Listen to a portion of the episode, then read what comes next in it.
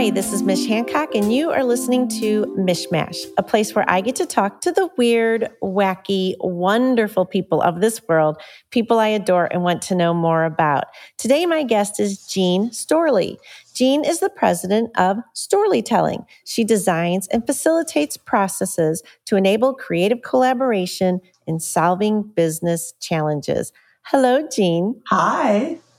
So, what does that mean? What does that mean we can solve our business challenges by storytelling? Yeah, well, um, the problems could be uh, strategic or innovation, possibly technical or marketing communications, whatever it is that a team is trying to crack the code on.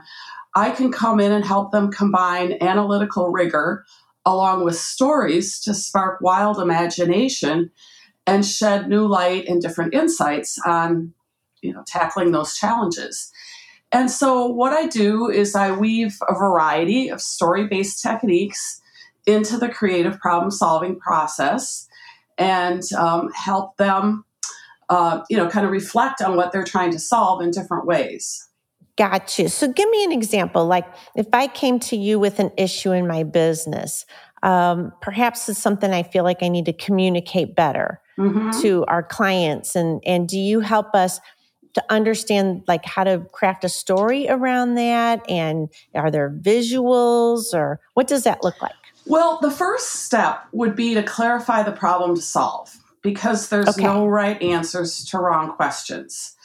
So there's this diagnostic phase. Um, I like to do a 360 surround on evaluating that problem, perhaps talk to stakeholders who have perspectives on it, kind of get a range of different stories. So that would be a story gathering phase. Um, probably talk to users, take a look at how competitors are communicating about that same topic, um, maybe th- talk to thought leaders uh, dig into data. We want to find out, you know, where's the science, if it's a scientific or technically technical based uh, communication, and so to get all the ducks in a row, and then would probably work with the team, and people would probably be tasked to divvy up those activities and then come together and collaborate and share all their insights. And then while we're doing that, we would be looking for themes, but also looking for what are the stories inside that data and as the team starts to see those stories, the problem gets more clear, the data makes sense. So, like, facts and data tell us the what, stories tell us the so what. So, that's really the first stage is clarifying the problem. And then once we have a really precisely defined challenge statement, we're ready for ideation. So that's the second phase of problem solving is to generate as many ideas as you can about that problem. And stories come in here really well too. I like to use stories as stimulus before we do a round of ideation because it's stories tap into the imagination. And so the ideas that are generated are going to be more rich. They're probably going to have a greater degree of empathy because stories also evoke um, compassion, trust, and empathy. Um, help them understand the user better. So We'll be using a combination of just tried and true brainstorming ideation techniques along with stories to generate lots and lots of ideas. And then we need to use some sort of a, um, a deliberate process to converge on um, what are the, the most high potential ideas. And then after that, the next stage is testing, developing, and prototyping again, stories can be very helpful there. They can help bring the winning ideas to life so that when you communicate it to stakeholders, possibly test it with users, people are imagining what is that idea better than simply giving it the fanciful name that the team came up with and it means something to them but what does it mean to others so gotcha. like the ideas plus a con or a story plus a concept or a story plus a prototype will help people imagine what you're where you're trying to go. And then the last stage is to implement. And then, you know, uh, setting up timelines. You probably need to get other um, uh, experts involved in, you know, maybe the advertising team or PR marketing team, and let those people do their business, do what they do well, in um, executing that. But again, that the story and the concept will inform what is the end goal so that people don't veer off track. And I've seen so often development teams go sideways because they it's like the serial game, you know, the telephone serial game where you start with one idea and every time it gets communicated, it gets sort of twisted and reinvented. Right. And that story yes. can kind of help the team see the true north of where it is we're really heading with this concept. Yeah, well, and you're if you're dealing with creative people, our minds tend to go in all kinds of places. Right. So keeping us on track, that's a whole other deal. That's so this is fascinating. Um, and I mean, where did this come from? When at what point in your life did you say, I know how I can really help businesses get it together with storytelling? Right. Well, like like many of uh, your guests, um, and I love their stories about how they have mashed, and that's perfect name for your um, podcast, Mishmash, mash different parts of their life together to end up doing these really creative things. And it's my story somewhat the same. So my training um, and an educational background is in the healthcare field. I'm a registered dietitian and I have a master's degree in exercise science. And I spent um, the first decade of my career leading wellness programs. And then I began to evolve more into being a health and nutrition communicator. And I spent about a decade doing that type of work. And then I got hired by General Mills.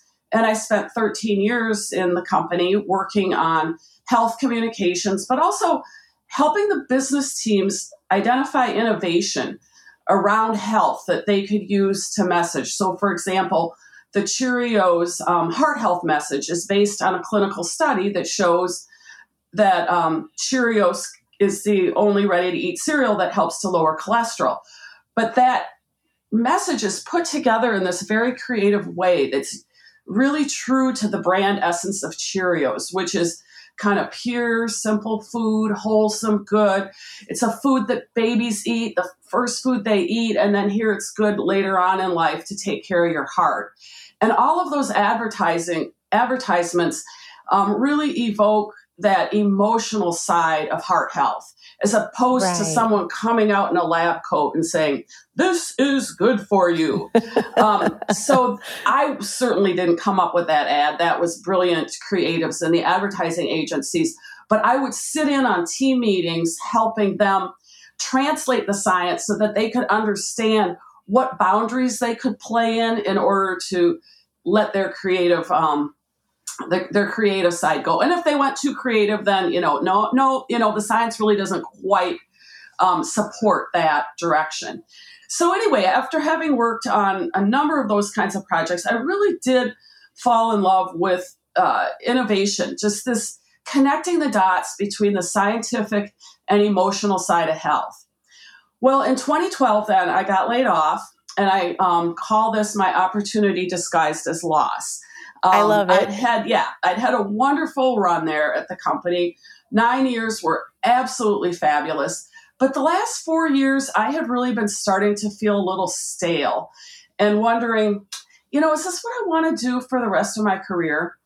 At that point, I had, at the point I got laid off, I was 55. So I was very fortunate because I was also then retired out and I had, um, little bit of a pension, which that and my severance gave me my running start to develop storytelling.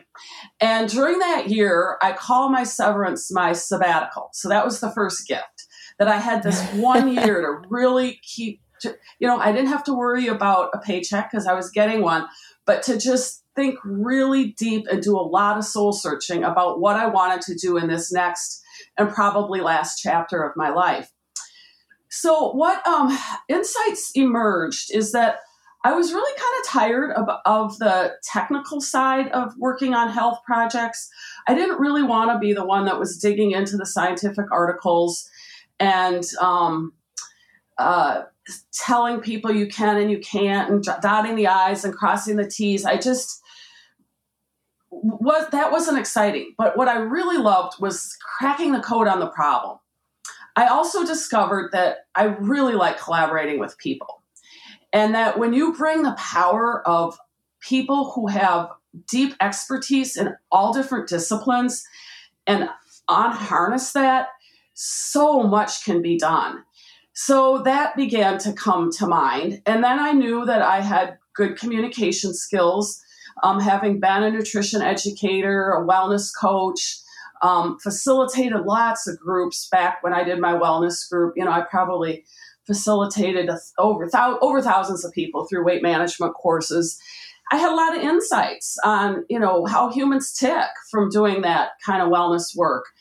And that um, I started to see this role as a facilitator. So I, um, in my sabbatical, then I had to identify where were my learning gaps to reach my vision. What did I have in my wheelhouse? What were my strengths?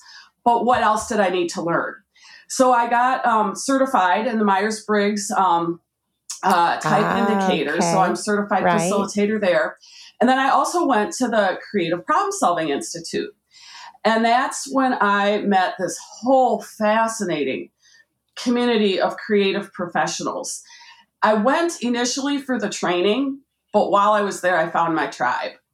So I was going to just do level one training. The next two years, I went back. So I did all three levels of their training. And then I've kept going.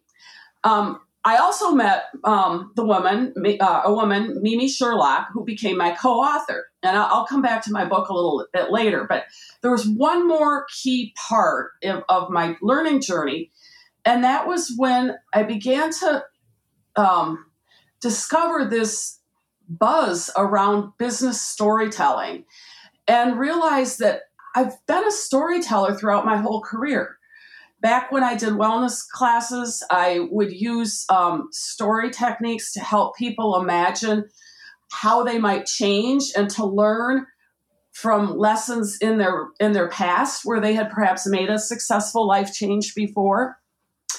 And I found that there was this whole global movement around business storytelling. So I began to uh, connect to those LinkedIn groups, reached out to people who I thought were really fascinating, you know, it would start with some little private messages and then, oh, let's Skype. And I began to meet people across the world who were doing this fascinating work in storytelling and realized I think I found a new angle.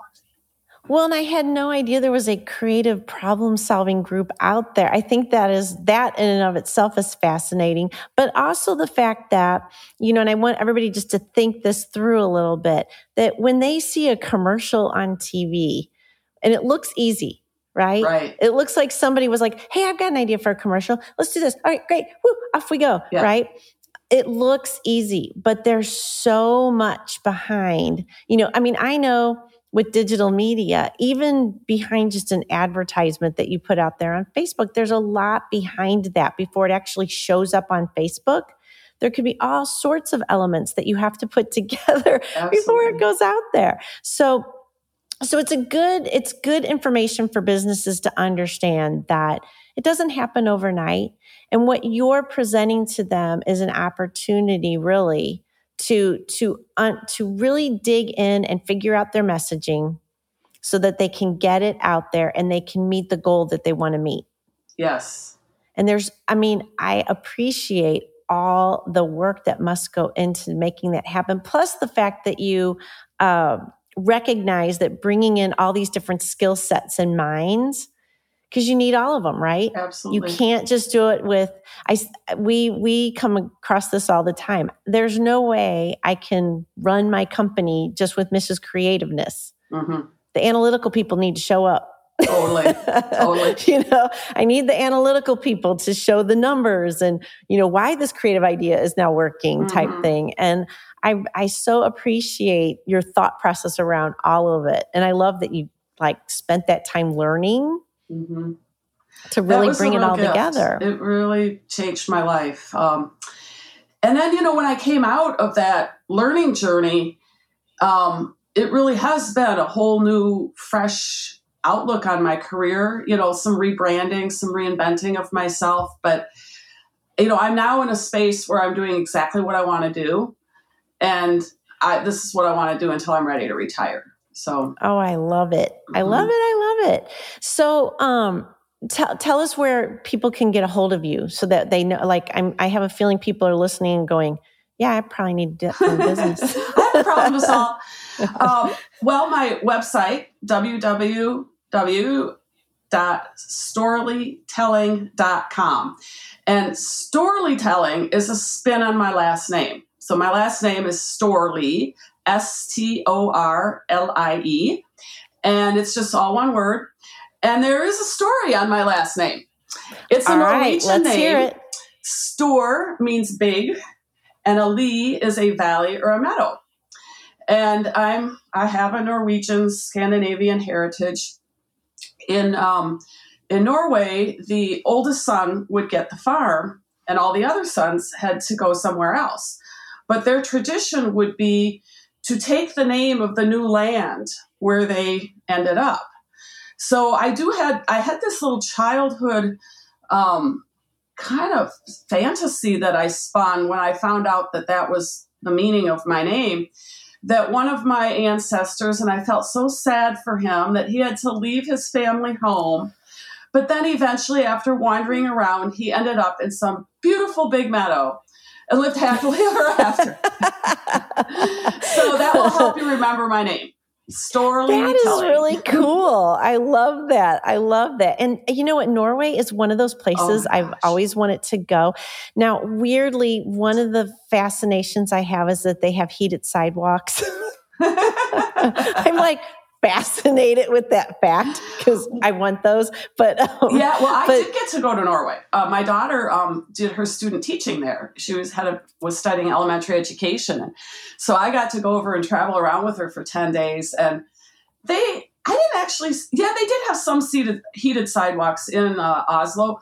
But they were also very practical. They didn't make all their walkways cement that would get slippery. They just used a lot of gravel and other kind of rough surfaces. And then they wear very sturdy shoes.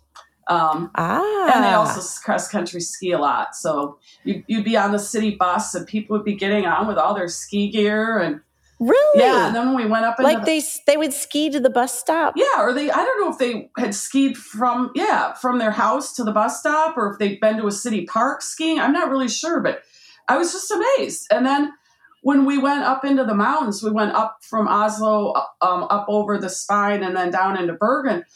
And it was Easter weekend. And we got on, and you know, we're sitting there, and this was like, you know, more of the the Eurail train. All these people were getting on with great big, like hiking backpacks. They're fully outfitted in their ski gear, carrying their skis. Sometimes they had kids and families, and they'd all get on, and we're like, wow, I wonder where they're going. And then where are you guys going? yeah, going? And then we'd stop at these little mountain villages, and some of them didn't even have, you know, a post office or anything. It was just simply a train stop. They'd get off, they put their kid in a toboggan, put their skis on, and they'd go skiing off to their mountain cabin. I'll be darned. It was interesting. Oh, how so cool. inspiring. I love that. Yeah. I love that. It's oh a wonderful gosh. country. I encourage you to go. Everything is just beautiful, and the people are nice and friendly, and everything's very clean and orderly. I know why they end up on the happiness index is at the highest ratings yeah. every year. They do. Mm-hmm. They do. Wow, how cool. And I like the practicality idea too. Yeah, you know, totally. Some, sometimes we go a little overboard. We're like, ooh, bad idea because now we're all slipping and falling and right. this is very dangerous. Yeah. and one of our St. Louis ice storms. So you actually have led me to, I, I one of my questions for you mm-hmm. was tell us about Rosendal. Did I say it right? Yeah, Rosendal. Mm. That's where um, my daughter was living on a I fjord know. in a cabin. Um, oh my gosh.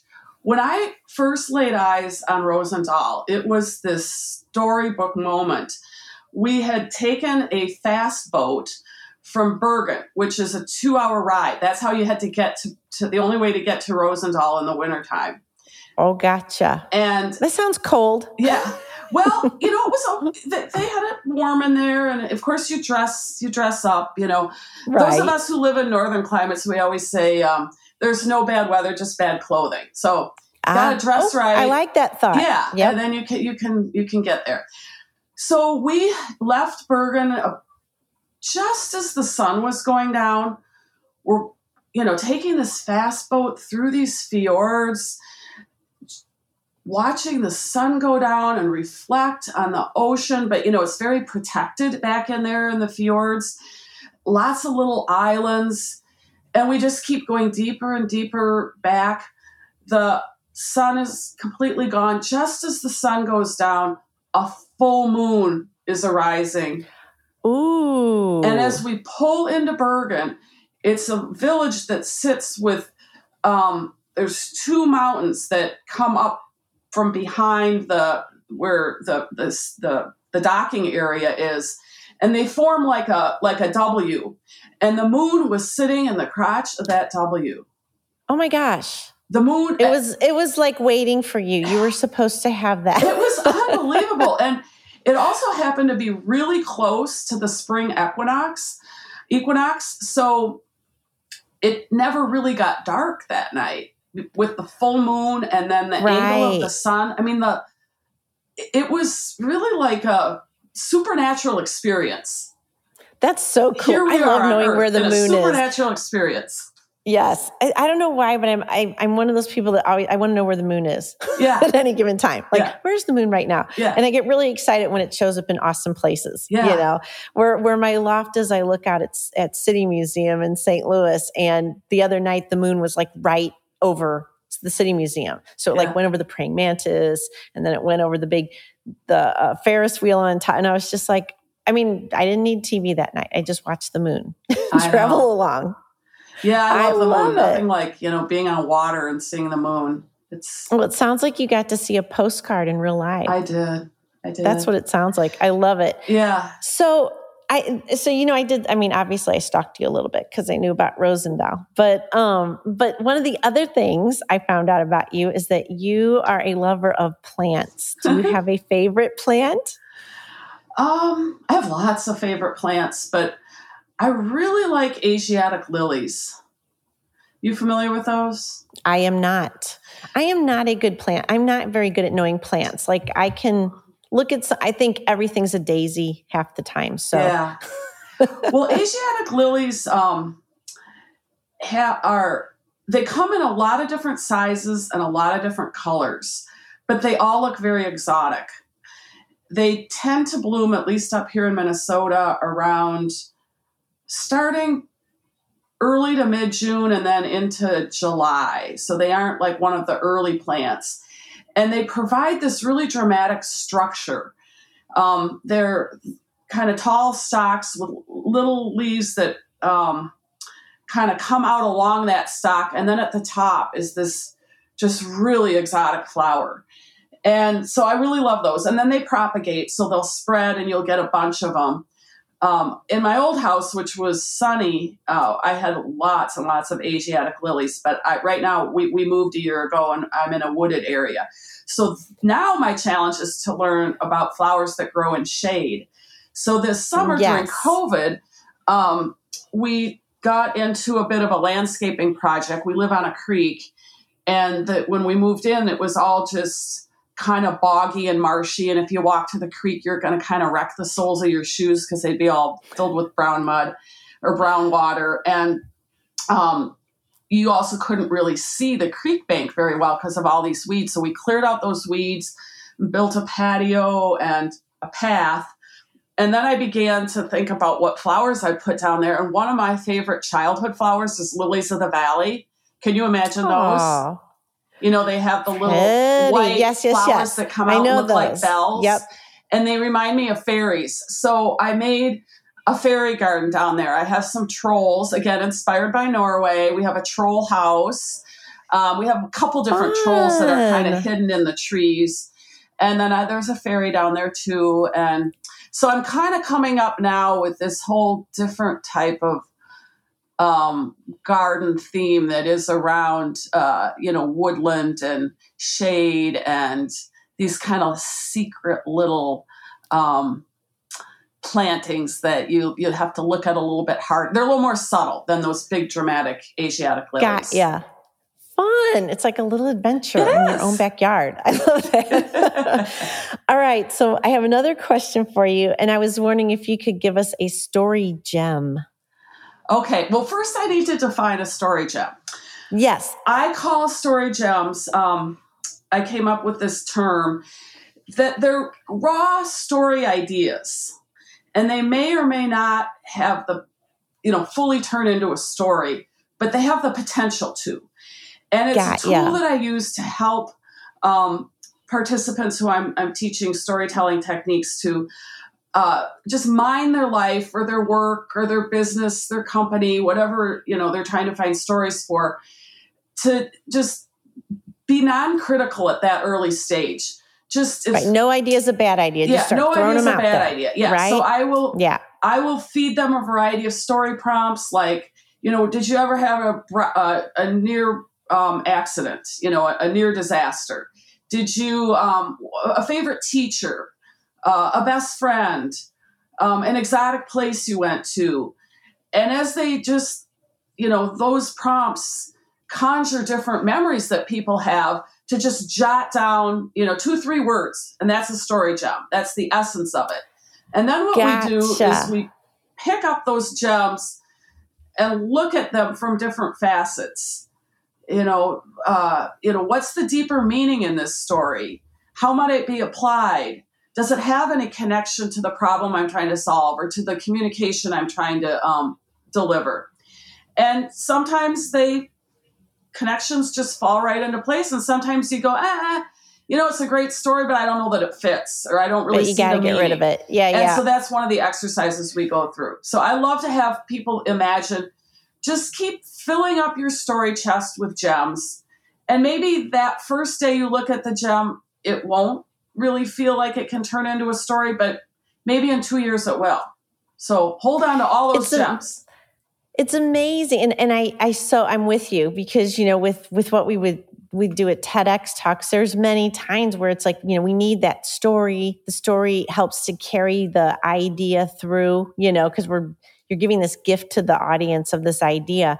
And there are times where, you know, we have to just get real with it and be like, certain stories are like, I know it's a great story. It doesn't fit in right. this one. You have to get rid of it. And it's really hard to get rid of those things that you love. But when you're crafting a story or a talk or whatever you are crafting at that moment, um, you have to be able to really stick with exactly what you're doing right.